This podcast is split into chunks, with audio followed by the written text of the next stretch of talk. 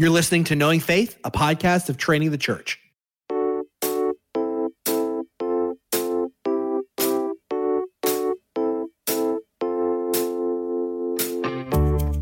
This is Kyle Worley, and I'm joined by my co hosts Jen Wilkin and JT English. On today's episode, we are talking through listener submitted questions. Uh, listeners of the Knowing Faith podcast submitted questions using the hashtag Knowing Faith podcast. We've loved jumping into the discussion around that hashtag, answering questions, sending out resources, filling in blanks that were left in the episode. And so, if you want to jump onto that hashtag Knowing Faith podcast, we would love to jump into the discussion with you. We cover a lot of different topics. We weren't able to answer all of the questions, but we hope that you will really enjoy our attempt to answer some of the questions. It's the only way we knew how. Um, we're taking a break in July and August where we will be off. So there will be no releases of Knowing Faith in July and August. And we know we're kind of bummed about it because it means we don't get a chance to hang out and talk through these things together. But we will come back in September with weekly episodes covering the book of Acts and the Apostles' Creed in the fall. And so we're really excited about that. We hope you enjoy this Q&A discussion. Uh, maybe we'll answer your questions, but probably not. Enjoy it.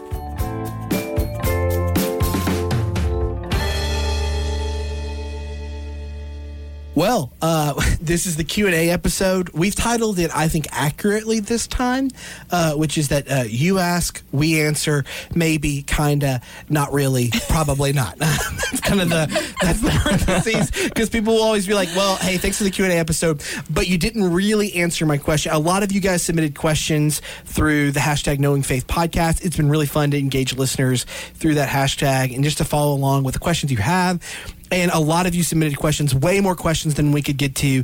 And I'm not going to do any of the banter, which I know Jen will be grateful for. We're going to jump right into the questions because there's a lot of them, and we we we're not even going to get to what we have. But here we go. First one: eternal subordination of the Son and complementarian theology.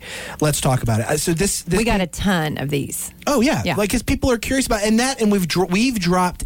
We probably have not spoken as. I, I would say this, and you guys can correct me if I'm wrong. I feel like we probably feel more force behind this than we've let on, and I think the listeners have caught on because we've dropped stuff in and we've been like, yeah, yeah, yeah, yeah. But also this, be careful of this, be careful of this. And we, we maybe that's what they're picking up on is that we've kind of sprinkled in a couple of times.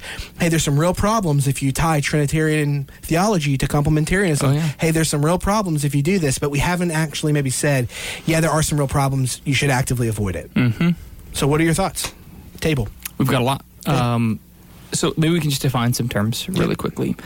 So first, the eternal functional subordination of the Son has to do with God's relations in Himself, how the Father, Son, and Spirit relate to each other. So the first category is the category of Trinitarianism or just the doctrine of God. The second category, complementarian theology, is is more of an anthropological category or how humans relate to each other, specifically men and women. So we're talking about the relationship between two doctrines and how one doctrine does or at all affects the other. Yes. Okay. So if, if you are not familiar with what we're talking about, that's what we're trying to do. Historically, the church has said that God the Father, God the Son, and God the Holy Spirit share equally and perfectly in one divine essence. And the only thing that distinguishes them is their person. The Father is the Father and not the Son and the Spirit. The Son is the Son, not the Father and not the Spirit. The Spirit is the Spirit, not the Father or the Son. And the thing that distinguishes them specifically is their personhood. Okay? And we can come back to that because I'm sure there's some questions about that uh, for virtually 2,000 years, the church confessed that there is no subordination within God, Within his relations in himself. within his relations within himself. That's right. But when the Son, somebody might be asking, well, it seems like the, this, that Jesus is regularly talking about submitting to his Father's will and that he is wanting to be obedient to his Father. That's true. But when you talk about uh, Jesus Christ, you're talking about now Christology, the, the, the one person who has two natures, a human nature and a divine nature. What the Bible is not saying is that somehow his divine nature is being obedient to his divine nature, right? Because that can't happen. Uh, The one will can't be obedient to the one will right. what what it is talking about is a human a human nature being obedient to the divine nature In submitting. in submitting, absolutely submitting. But what the eternal functional subordination position has done is it has subordinated the Son's divine will to the Father's divine will in a way that really does, it wreaks havoc, in my opinion, just candidly, on the doctrine of God. It creates at least two, if not three wills within the Godhead, and it creates a distinction between the persons that is entirely unhelpful. Right. So eternal functional subordinationism is the view that that in the Son's divine nature, forever past and forever future, the Son is uh, the Son's will is submissive to the Father's will. That's right. And the re- one of the, one of the primary reasons that, that it's problematic is that willingness has always been located within the essence of God, or the wa- better to say, the unity of God. So God only Sometimes has what we call the the, the uh, ontological. Yeah, Yeah. that's right. So God has one will that is shared by the Father, the Son, and by the Holy Spirit. To say that the Son is submissive to the Father's will creates two wills, mm-hmm. and so where eternal functional subordinationism could lead is tritheism. Right. Three different persons with three, or sorry, three, Three different, different- gods with Yep. three different wills. So n- now explain how that discussion has impacted discussions around roles within complementarianism. Yeah, so- Well, it, it didn't until recently. It didn't until recent. That's right. And so this is a, a perfect example of the tail wagging the dog, Yeah. right? Where you're you're working from a secondary theological issue like complementarianism and importing things that you need from it back into a primary theological issue like the doctrine of God. So with complementarianism, we're confessing that all humans, both male and female, have been created in God's image. That we, since we are all created in God's image, share in dignity, in power, authority, in the mission of God. That we are all image bearers, but that men and women are not interchangeable; they are distinct. And some uh, forms of complementarianism root this distinction in uh, male headship and female submission. So they're trying to say that there is ontological equality, but relational distinction. And that relational distinction is primarily one of authority for men and one of submission for women. and then they they rewind that back into the relationship And say, between the see, and the see, we have equality and distinction mm-hmm. of authority and submission, not only in humans, but in God Himself. and the argument will go something like, "Well, God created us in His image. Mm-hmm. If God is this way, then humanity, male and female, are this way." And then they'll mm-hmm. like like jump like a huge hurdle over to Ephesians or Corinthians and be like, "Here you go." That's that's the move. So you go. They're uh, they, uh, humanity is created in the image of God, male and female. Uh, if they're created in the image of God, that is uh, where the Son is submissive to the Father, uh, eternally um, submissive to the Father, then in His divine nature, then like that's just part of it. It's not a bad thing. The Son and the Father are still equal. Male and female are still equal, but there is a uh, there is a, an authority power dynamic that is different in the relations. So then, how would you shift that to what you believe is a clearer understanding of male female relationships that does not rely on a flawed view of the Trinity? Well, the the the short of it is, like I often say that, like this, doing this move, making this move, mm-hmm. taking this, what is I what we agree is a faulty way of thinking about the relationship between the father and the son. Taking this and then using it for complementarianism is one it's unnecessary and two it's unhelpful. Mm-hmm. It's like putting a vet engine in a golf cart. That's what i've said before. It's like yeah you probably could run the golf cart with the vet engine but you don't need it. It's not like what the golf cart's built for. Trinitarian theology is the corvette and complementarianism is the golf cart mm-hmm. okay? And i'm not saying that uh, i'm not saying that uh, we're not complementarians we are all at this table complementarians what we're saying is that two things. We're complementarians and you don't need this. So eat like like I just think that the cost here and the risk far outweighs the benefit. Because you can just clearly look at Genesis 1 and 2 and go, oh, complementarianism. Like, you don't need anything more than that. And it's not just compliment, you can look at it and go, and it's good. I'm thinking about Genesis 1 and 2 now.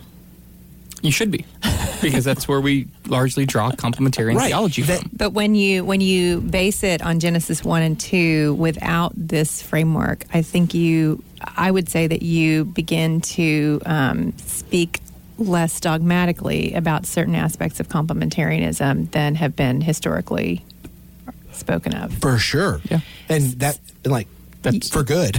yeah, yeah, yeah. I mean, I think you begin to, and this is actually kind of the process that we ended up with at the villages. Once we once we kind of stepped back out of, I think what we would say is an echo chamber. Yeah. We began looking at Genesis one and two as an articulation of a vision for the family of God. Right. And and that meant that when we talked about distinctions, we talked about them um, in more uh, expansive language than headship submission. That we, we we we read headship and submission. We're like, okay, we can see where there are aspects of that in the text, but that um, that card may have been overplayed a little bit in the at least in the it, with with the emphasis that we've placed on it. Oh, definitely. Um, and that and that we would we would see some other tones here that need to be sounded that have been missing from the dialogue. For sure. I mean, we moved, and we've talked about this on the show before. I've talked about it personally as moving from the emphasis in Genesis 1 and 2 being distinction to being. starting with sameness, Starting with and then understanding distinction in light of sameness, In and going from there. Yeah, yeah, yeah. And and then and then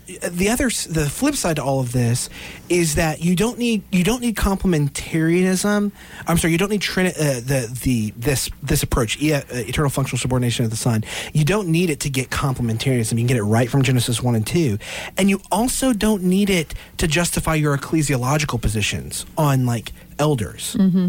Because scripture's like it's it's clear about that as well. So there's just like I don't I, I- as somebody who actually held this position, like this position that we're talking about now, as not a viable option, mm-hmm. who held this for years, I would say that once, like, I lost nothing by going, oh yeah, that's actually not really helpful, and may compromise some like theology proper stuff, doctrine of God stuff that I don't want to compromise. You know what? Like, I'm no less a complementarian than I was at that point, um, and. uh my my views on church governance and leadership, the role of elders and who can serve, hasn't changed. And so, one of the reasons that this was a question that came up multiple times is because when you guys have mentioned it before, you've associated it with some fairly recognizable names. And I don't think we need to reiterate those right now, but what is the intellectual exercise that's being asked of us when we go, Oh, I actually love a ton of things that this person has taught? Uh, like, what, what is, uh, describe for me, you know, how do, how do we feel safe in that? Yeah, I think the first thing is theological charity. Yeah. Uh-huh. Just a recognition that none of us come close to getting all of this right. And regardless of how right you are about one topic, does not guarantee that you're going to be right about the next mm-hmm. topic that you mm-hmm. talk about. Mm-hmm. That all of us have shortcomings and blind spots and are in need of others to speak into our lives so that we can then be taught and we can learn from other people and we can go and revisit the scriptures and say, is this what God has said to us in his word? And that just shows that there is no human canon right there is not one person that we get to look Yes. to and say what they say i get to receive all of it only the bible has that place in our lives and so we're always taking what men say and treating it according to and treating it uh, or filtering it through what god has said. And so regardless of how much you've been helped by somebody who perhaps confesses it, eternal mm-hmm. functional subordination you don't have to deny the other things that have helped you mm-hmm. right? Like they it might be you might you, and th- this is actually something we walk through a bit in the training program with people is i'm not asking you to deny the other mm-hmm. things that they've said that are right. I'm simply saying you should treat that person as a fallible person not as the infallible word of god. Yeah, and that can be a real stretch for us. This Oh, is yeah. We've talked a lot about the expert amateur divide that can exist between those who are on a platform and those who are in the pews, and how we we want to diminish the expert amateur divide to the extent that it's appropriate to do so, and that meaning that we want those sitting in the pews to be thinking critically about what they're hearing. And I know that as we walked through the process of refining our thinking around this issue in particular, to be able to sit in a room and ask questions and have dialogue around this with people that I trusted, who I knew would challenge me, who wouldn't let me ta go down a slippery slope, but who would let me pursue a thought to its logical conclusion, perhaps clumsily so, until we could get there, was just invaluable. It was probably um, the best example of the, doing theology in community that I've ever been a part of because it was a topic I was terrified to look at and didn't even want to look at. And like, you guys dragged me kicking and screaming along. some days and- i think it was the opposite some uh, other days wa- I mean, it was it was one. It was it was really really hard, and I Yeah. think we would we would also admit that we don't feel like we we have everything figured No out. way. On this. Um, but I will say that a view that I held at second or third degree, you know, distance from now, I can say I can own my position on Yeah. this in a way that I couldn't before. But I also feel more charitable to those who Yeah. who who have landed differently. And there will be some who tell you that the divisions on the, on a topic like this and other topics like this Mm-hmm. that are kind of intramural conversations are divisions between conservative and liberal, Right. or orthodox and heterodox, Right. And and, and just not. no, they're not. Now, like, if you want to, like, if you want to believe, like, if you want to live in that space where your whole world is prone to extremities like that, and it seems like there's a lot that do, you can do that. It's a miserable place to live. It's called Twitter. Yeah, ex- no, that, that's exactly what I'm talking about.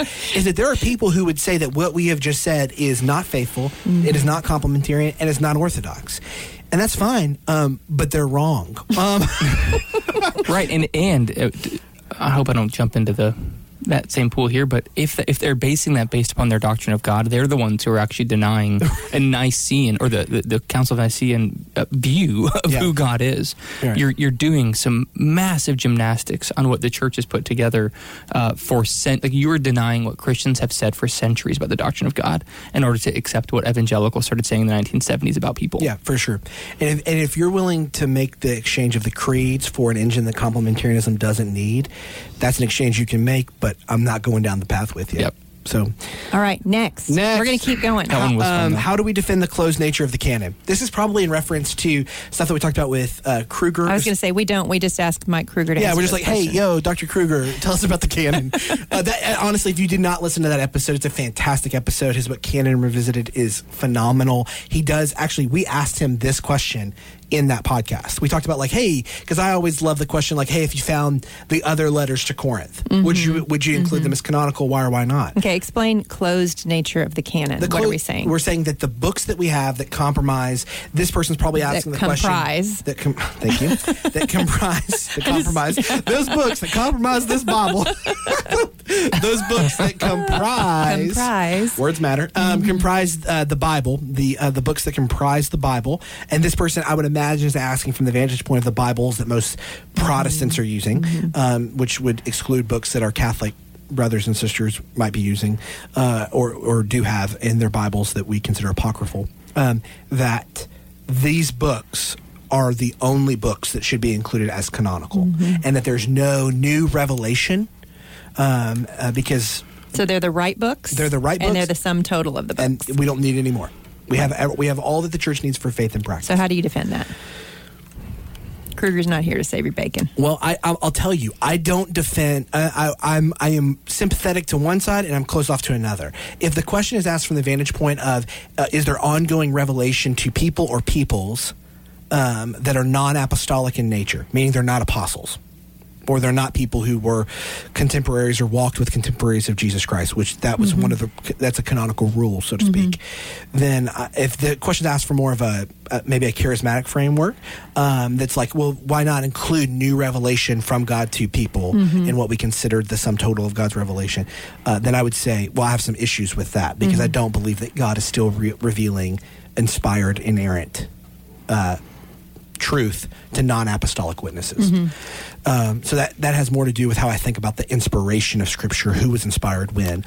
So I'm not sympathetic to that. What I am sympathetic to, and what is not a popular opinion, and an opinion I, I believe, if I remember correctly, Dr. Kruger did not agree with, um, uh, which is great. He's probably right. Um, but go ahead, Kyle. He's thought way more about that. Go ahead, blow us He's away. given his life to thinking about it, so I bet he you should listen to him. I am more sympathetic to where if we unearthed the letter to Corinth and we could validate its apotho- apostolic and its timeliness, if we could if we could validate its authenticity, if we discovered a manuscript, because that's what the Bible is comprised of. The New Testament is comprised of Greek manuscripts that we have varying degrees of collections of um, at various dates. If we found it, I would be I would be sympathetic to arguments in favor of including it in the canon. that is bananas kyle Why? If it was if, if it was written by the Apostle Paul, if it was written by the Apostle Paul, if it was a copy of it, well, that's all we have of all the other books. I thought we had multiple copies. If the apostle have- Paul wrote down a grocery list, should we put it into the into the canon? If it was- because because JT, Kyle. don't trivialize this. Okay, now we're going. Let's go. Let's go for it. Uh, a grocery list different than a letter to a church where he mentions, "I wrote you another letter"? He tells them, Of course, I- it's a different. But you just said if it was written by Paul, that was your argument. no, no. I said if it met the rules of canonicity. What are the If rules was of con- If it was canonicity? consistent with the message of Scripture, We're gonna fight. if it was consistent with the message of Scripture, if it mm-hmm. had apostolic authority, mm-hmm. those would be the two big rules. What do you do with the self-authenticating nature of Scripture? Well, I believe Scripture's self-authenticating. Well, you didn't say that a second ago. But we're not. Ar- well, okay. But we're not. Well, ar- oh, well, okay. but we're arguing over the scope of the canon. What's included? What? It cannot be self-authenticating if the church has not had it for two thousand years.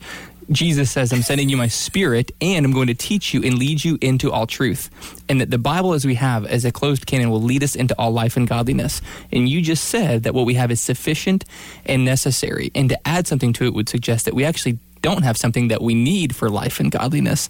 And you suggested that there are human canons that it meets in order for its inclusion into Scripture, not the self authenticating nature that the reformers and the entire church tradition has argued for. So you're saying- in other words, you're arguing for a Catholic position for including things in the biblical text, not a reformed position. Well, no, no, no. And I, and, no, and I understand that that's exactly what I'm doing. Okay. But you're, you're telling me that you're. Then telling, why not include? Then why not include the pseudepigrapha, I, I, I don't know what that is, but that's a fancy word. the Catholic books of the Bible? I, I wouldn't have a problem including those as an appendix. Wow. All right. Kyle so, just re- lost his reformed No, no, no, no, for real. You're telling me that First and Second Maccabees has not been widely influential in understanding the intertestamental period? Does it not not? as an inspired biblical text. Okay, so then, uh, so so would you be? Would you have a compromised position in terms of saying I would include uh, this if we found the other letter to Corinth, it would inform the historiography? I would be more than happy to include that. The same Okay. way I'm happy to include Josephus. That's not the same thing. I- I- What I'm saying, you learn from it. Sure. I'm not saying that we could say it's an inspired biblical text that is self-authenticating, this is as what- God testifying to Himself as His own written I- word. I- Okay. Listen, I was going to bring a bell along for the Q&A so we could keep things moving. So the answer to question number 2, how do we defend the closed nature of the canon is we're not good at it. so uh, the, the Catholics or Kyle aren't good No. at it. The No. Reformed tradition has been thinking about this for a very long time, and they're very good at it. All right. And Kyle and I are going to yell about this as soon as No, we get for off. sure. Like, like I'm, um, I'm as mad as I've ever been at you personally. I wish you could see the body language because it's so great. I just Okay. uh, like, like. Can I, get a, can I have the last word on the topic? Well, no. Uh, it depends on what it is. She rang the bell. The last word on the topic is that I think Let the this, stupid is, fall out. this is a chink in the armor for Protestants. I, this is a this is a, this is a chink in the armor. There's no doubt that first and second Maccabees, the pseudepigrapha are a great example of this, have so informed our understanding of the mission of Jesus. Like you can't make like once you encounter that stuff, you realize you, you're reading the Gospels differently. So I understand that they're non-canonical, and I'm okay with that. But I do think it's inconsistent for us to act as if they have not been deeply formative on how we think about the canon. Okay, that was a really long last word. No, no, JT, I don't need to have. I'm going to no. say. I'm not going to have a last word. I need. All I need to say is that was argument enough for me. Thank you, Kyle. I'm glad you can have the last All word. right, question number three, one for the, ladies. What's the meaning of 1 Timothy 2.15, women are saved through childbearing? Oh, so easy, guys. Um, yeah, this isn't controversial one tiny bit. Um, so Are you, want, you want me to start? sarcastic or is it You want me to start on it? Yeah, please. Uh, so some some people have said, uh, taken this literally. I would say this is one of those classic examples of a literal reading versus a literate reading. So if you're familiar with people who believe that women should have as many babies, physical babies, as they can, um, t- in order to um, be saved, then that would fall under this category. Um, but I think that. I, my personal take on this, um, I have I have both a what I would call a literate uh take on this, and then um, and then sort of a secondary application of it that I have found um, is one that was worth meditating on. So, women are saved through childbearing. I would say is a reference to um, what the what God says of, of Eve in the garden. That the the the seed will crush the head of the serpent that, that she will give, and she's the, the mother of all living. Right. So I think we see its fulfillment um, through that. But then I think there is sort of a general beautiful idea here for women um, related to childbearing. That we are we're we're biologically life givers, and that there are spiritual applications for that. Whether you ever actually give birth to a physical child or not, that we um, we nurture life, and, and that um, whether it is your spiritual children or your literal children, that there is a real pain associated with that. That it's the pain of investing yourself in another person and not knowing whether the outcome will be a desired outcome or one that is heartbreak,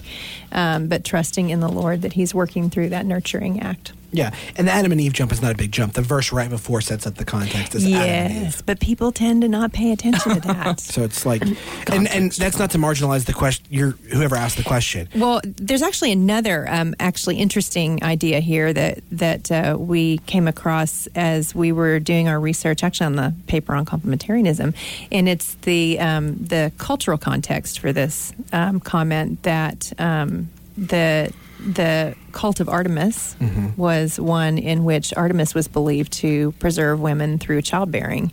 And so people would pray to Artemis for safe delivery of their children. And so that it's possible that what Paul is saying here is also answering that false teaching with no, no, no, it's the Lord who delivers in that situation. That's good. just another interesting one you can throw into the mix. Do you ever get stuck wondering how to study a Bible passage? The Courage for Life study Bibles for women and the Courage for Life study Bibles for men have over 1,400 Bible studies. That's a Bible study on every page of Bible text. Access to the Filament Bible app lets you dive even deeper. If you download the app and you scan the page number, you can open up a world of resources, including over 25,000 additional study notes, hundreds of videos, and a full audio Bible. Start discovering at courageforlifebible.com. That's courageforlifebible.com for incredible study notes and an incredible study Bible.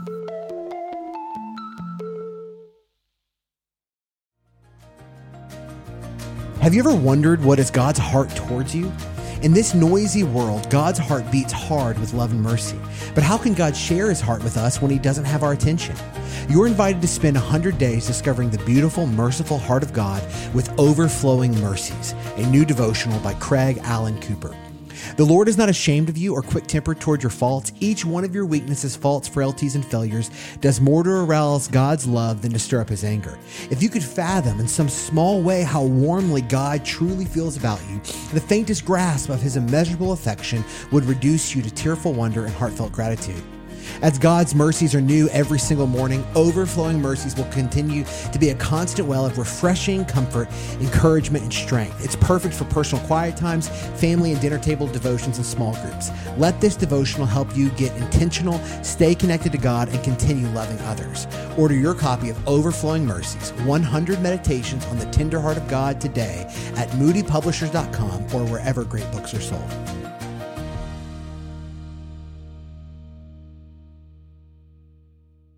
On to the next one Doctrine of Justification, Reform View versus N.T. Wright's position. So, just a quick note here, uh, uh, and I think I understand the, the nature of the question, but N.T. Wright's view would fall under a reformed view of justification. So, not a narrowly reformed view in terms of like the view of the reformers on justification. He is making some modifications to that. But keep in mind, N.T. Wright, uh, he's an Anglican, so he's not, he's, He's, not. he's in protest. Right. Yeah. So he uh, Against the Catholic Church. Again, this is another one of those places where the popular level discussion on this has made like tried to pr- present a polarization that doesn't actually exist. Mm-hmm. Now there are real differences between contemporary kind of what you might call reformed theologians around what justification is, and Wright's a part of that conversation. That's right. So just to situate it, is that helpful? You That's want to really kick us off? Yeah. So, um, and N.T. Wright is a part of a reformed position that would understand itself as the new perspective on Paul, in contrast with what they would call the old perspective or the reformers' view on Paul. Uh, but even within that camp, there is a ton of different positions on justification. So it's going to be really hard for us to probably do justice to this because I've probably listened to 100 hours of podcasts or slash books on this, and it's still kind of like, I think I understand what they're saying. Yep. So it's hard. Basically, what N.T. Wright and others like him would say is that our understanding of works of the law, um, that the reformers misread what the Bible was saying in Galatians about works of the law through their own contemporary lenses. In other words, you've got Martin Luther uh, spending time uh, watching. Uh, people sell indulgences uh, or or in order to uh, to to gain justification with God. And Luther says, wait, no, we're not justified by indulgences or in keeping works of the law. We're justified by the righteousness of God alone. I think that's true. I think that's accurate. What N.T. Wright and others would say is that works of the law for Second Temple Judaism was not indulgences or uh, keeping uh, obedience to the law, but it was Jewish sign markers, Yep. things like circumcision or Sabbath or food laws. And so, one of the primary questions N.T. Wright would say of the New Testament is not, um, "Are you being a moral person?" Though that it is addressing that, but works of the law is asking the question: it, Do you have to be Jewish in order to be Christian? Yeah. right? And so you think about like Acts chapter 15, one of the primary questions is do we require these Gentile converts to be circumcised?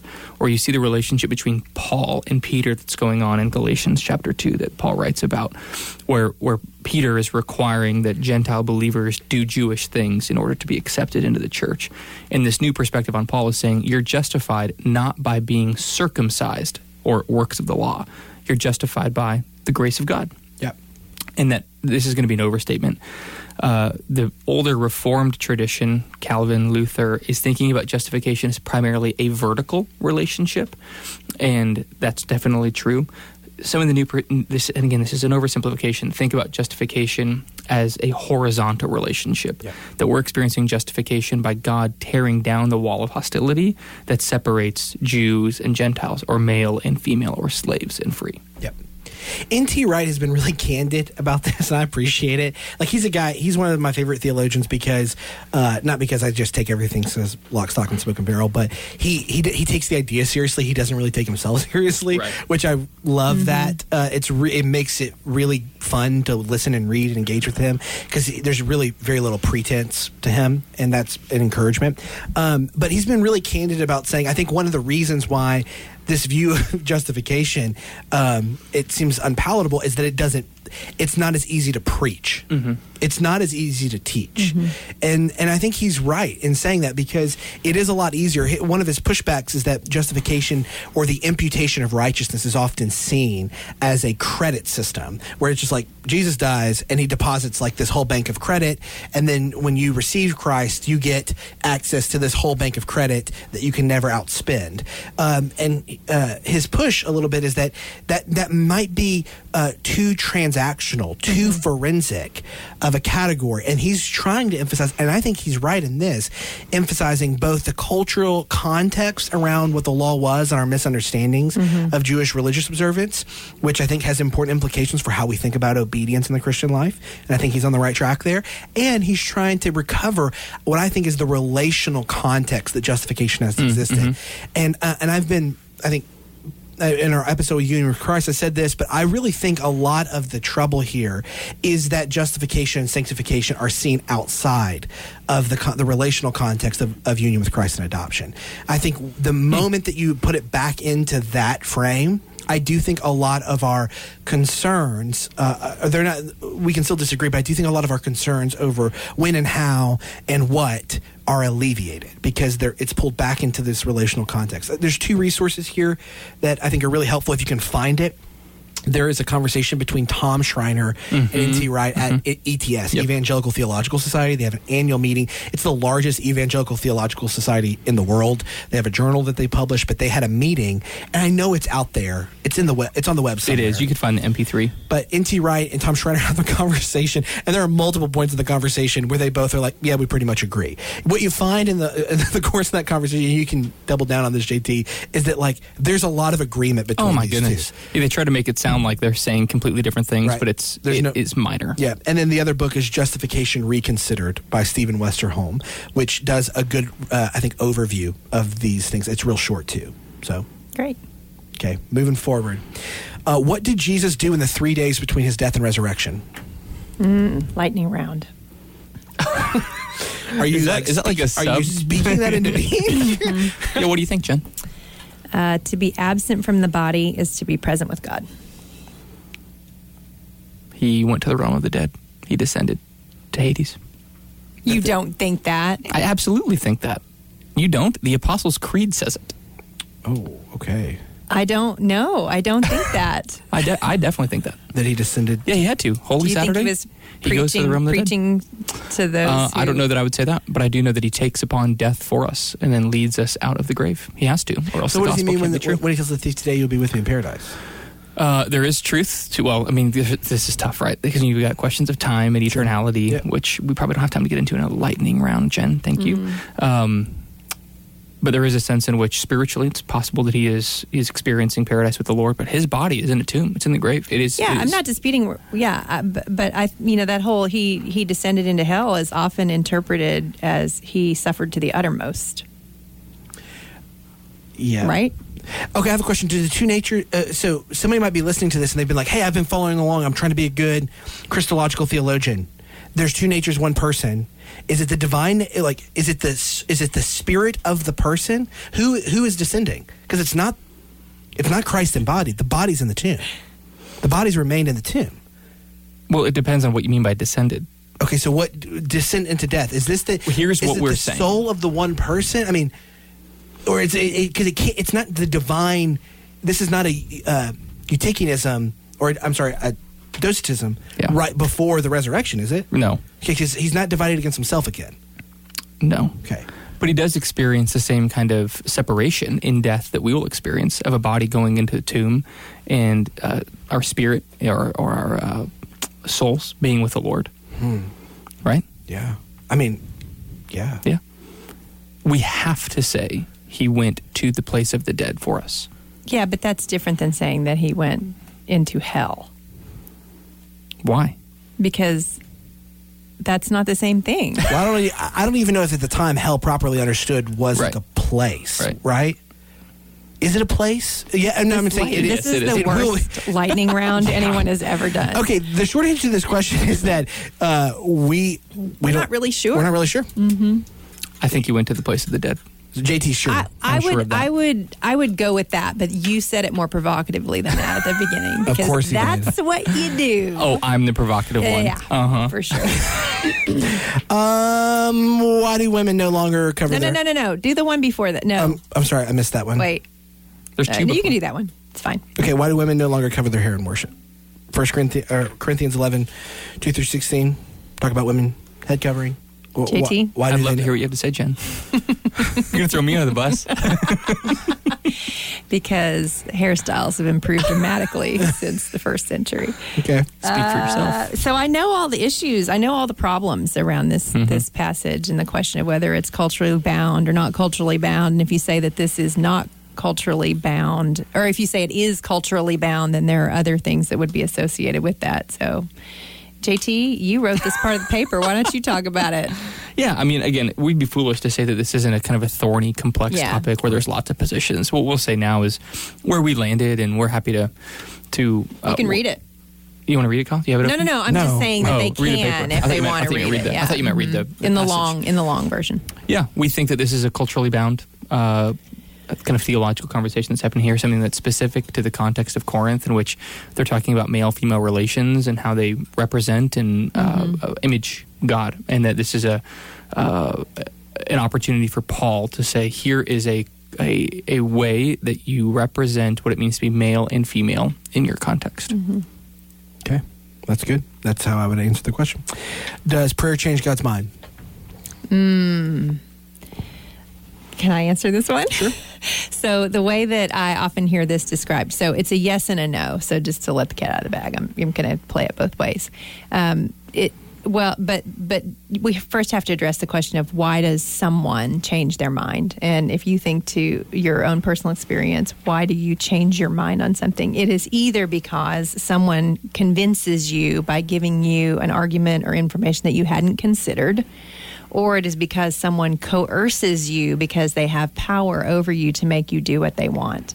So, um, and I'm ripping this off from R.C. Sproul, by the way. Okay. So, so basically, if I say to Kyle, "Give me your wallet," he might say no. But then if I pull a gun on Kyle, then Kyle might change his mind and say, "Oh, you know what? You can actually have my wallet." Um, or if I say, "Give me your wallet," and he says no, and I say, "But I really need ten dollars, or I'm not going to be able to get home because I don't have any gas and left my wallet at home, then he might give me his wallet. So in both cases, he was either given information that he did not have that changed his mind, or he was coerced because I had a power over him. And um, neither of those situations can be said to be true of God at any time. Yeah. And no one can give him information that he didn't have, give him a convincing argument he was not aware of because he holds all knowledge, and no one can overpower him because he holds all power.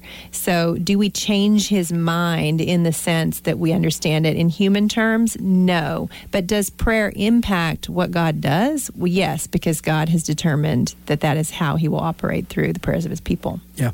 And that the how and the why of that is in Yeah. the counsel of God. Yeah. Yeah. Okay. I mean, anything to add to that? No, that's great. Yeah, that's a great answer. Um, Thanks, RC. thank you, RC. Mm-hmm. Um, how you define what is theological essential?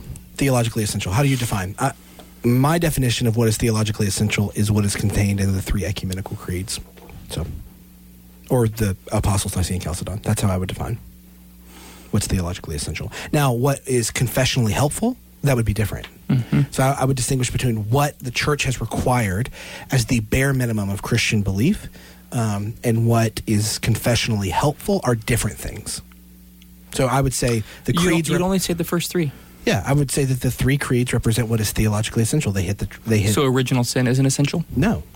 Okay. Yeah, I would say. Do I think it's confessionally helpful? Absolutely. Yeah. Is it the position I hold? Absolutely. Yeah.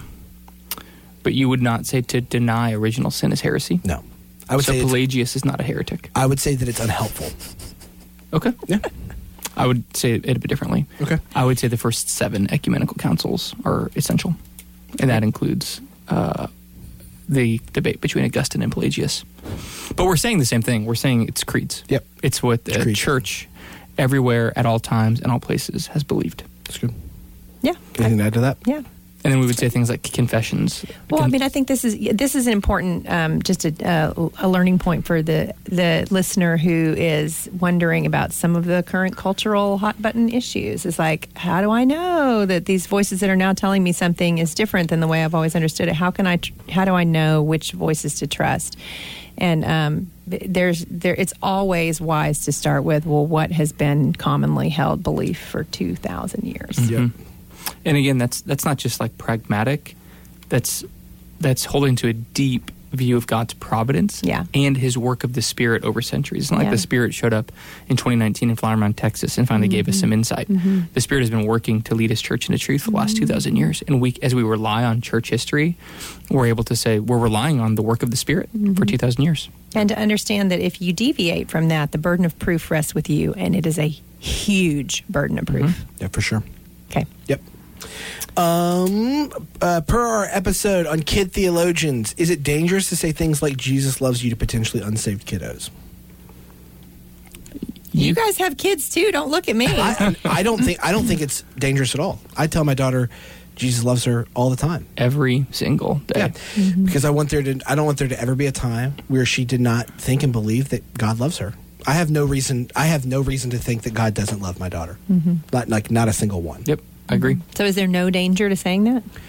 I don't know if there's no like to say no danger seems to be like I, like I like I could conceive of there being no mm-hmm. possible danger mm-hmm. to the brokenness of her heart or the brokenness of my heart using that in an unhelpful way. So I wouldn't. I'm not going to say that there's no danger uh, because I don't know all of the possibilities that exist, Yeah. and I don't know how she's going to hear all of that. But I, I'm going to say. I do not think that there is sufficient enough warrant for danger Yeah. for me to avoid saying what I believe to be true. So now I want to address what is the underlying parenting um, heartburn around this, and um, we we tend to think of par- words spoken as parents in isolation from relationship as parent, and that's that's the bigger. Um, fear here is that um, I could say something that would keep my child out of the kingdom of heaven. And um, your words don't exist in isolation. The words of Scripture don't exist in isolation. They exist within the context of relationship with the one who spoke them. And so the reason that Kyle Worley saying Jesus loves you to his daughter is probably not a risky thing to say is because his daughter knows him and has deep relationship with him. And um, not only that, but um, more than the words that he tells tells her about Jesus will be the way that he models that love for her. And so, just to parents out there who are afraid that they might utter a phrase that will result in their child not coming to faith, just understand that what you say is the smaller part of what you're communicating to your children. It's how you are expressing these things in, in day in and day out in your relationship. That's good. Anything to add to that, JT? That's good. If you're a layperson thinking about formal theological training to help you lead as a layperson, how do you approach choosing a degree? Master of Arts, Theology, MDiv, Focus on Apologetics, Theology, Biblical Studies. There's so many options, it's hard to know where to start. I have like thoughts on this. Great. um, because I had this question all. I I still get this question a lot. I have this question all the time, and I've got to say, I feel like this is an area where our seminary systems have done an injustice to our people. So I just feel super strongly about that. They've created this palette of options, and uh, it, and honestly, it's a paralysis by by like options. And um, I, I really think if somebody asked me, "Hey, what's a good degree to do? Uh, what, what's a good route to take?" First, I would say, have you exhausted all opportunities to pursue theological training and equipping within your church? If you have, and uh, sadly for a I was going to say, for many people, Sadly, sadly, for many that, the answer will be yes. The answer, yes. the answer will be yes. And so, as you consider other options that might be available to you, um, and you might be looking at it, and you probably you, maybe you don't live in an area where there's easy access to theological engagement, um, I would say the best thing that you can do is find a broad Bible degree. Like a broad degree, not a specialist thing. Like get a focuser. Like you might serve with the youth at your church, and that's great. I would not encourage you to go do a youth ministry degree somewhere. I would get the broadest possible base, a generalist approach to this, and I would find what the next step is. Don't feel like you have to get sold on like what the they will often tell you because they want you to be there. They're often going to tell you a degree that I think is too bloated most of the time. And it's going to have a lot of stuff in it you would learn better in your church than at that school. I would get a broad degree that's uh, an MA, a shorter degree, smaller degree, and I would keep it broad. Theological studies, biblical studies, something like that. Yep. That's my opinion. I'd, I'd say most of that. I'd, I'd probably say it a little bit different. I agree with find as much as you can in the context of your local church, if that's possible. I would say do not uh, specialize on what you think your vocation might be, which we're in agreement with. If you think you're going to do youth ministry, don't do a degree in youth ministry. If you think you're going to do family ministry, don't do a degree in family ministry. Get as broad. When you say broad, you mean uh, scope broad Yes. as you can. Yep. Well, I just want to drop in there. If you think you want to do women's ministry, think hard before you get a women's ministry degree. Yeah, don't get a women's ministry degree. Get as much Bible, get as much theology, and get as much church history as you can because that's going to serve you across the spectrum. Yep. Um, I would also say when you when you're thinking, and this might be hard for the depending on where you are in the process. It's actually more important than the degree. It's where you study and who you study with. Yep. Like it doesn't matter if you got an MA or a THM. If you got it from a school that wasn't teaching helpful doctrine or from faculty that weren't necessarily helpful. So ask around from fac- from other maybe your pastor or people that you know who've gone to school. We'd be happy to help answer this Yeah. question of like who like I, I got a THM at Dallas Seminary and I'm so grateful for it. But ultimately I felt like I got a THM with Jeff Bingham. Like he's now at Southwestern Seminary and he just guided me through my process. I did my other degree at, at Southern Seminary, which is a phenomenal school. But ultimately, I spent most of my time with a specific person, Gregg Allison. So don't just think about like big, big, big degree plan. Think about who do I want to be like? Yep. What kind of person do I want to be on the back end? That's good. Anything to add there, Jen? Nope. Oh, I do just want to circle back and just say I'm not saying that there's not value with the women's ministry question.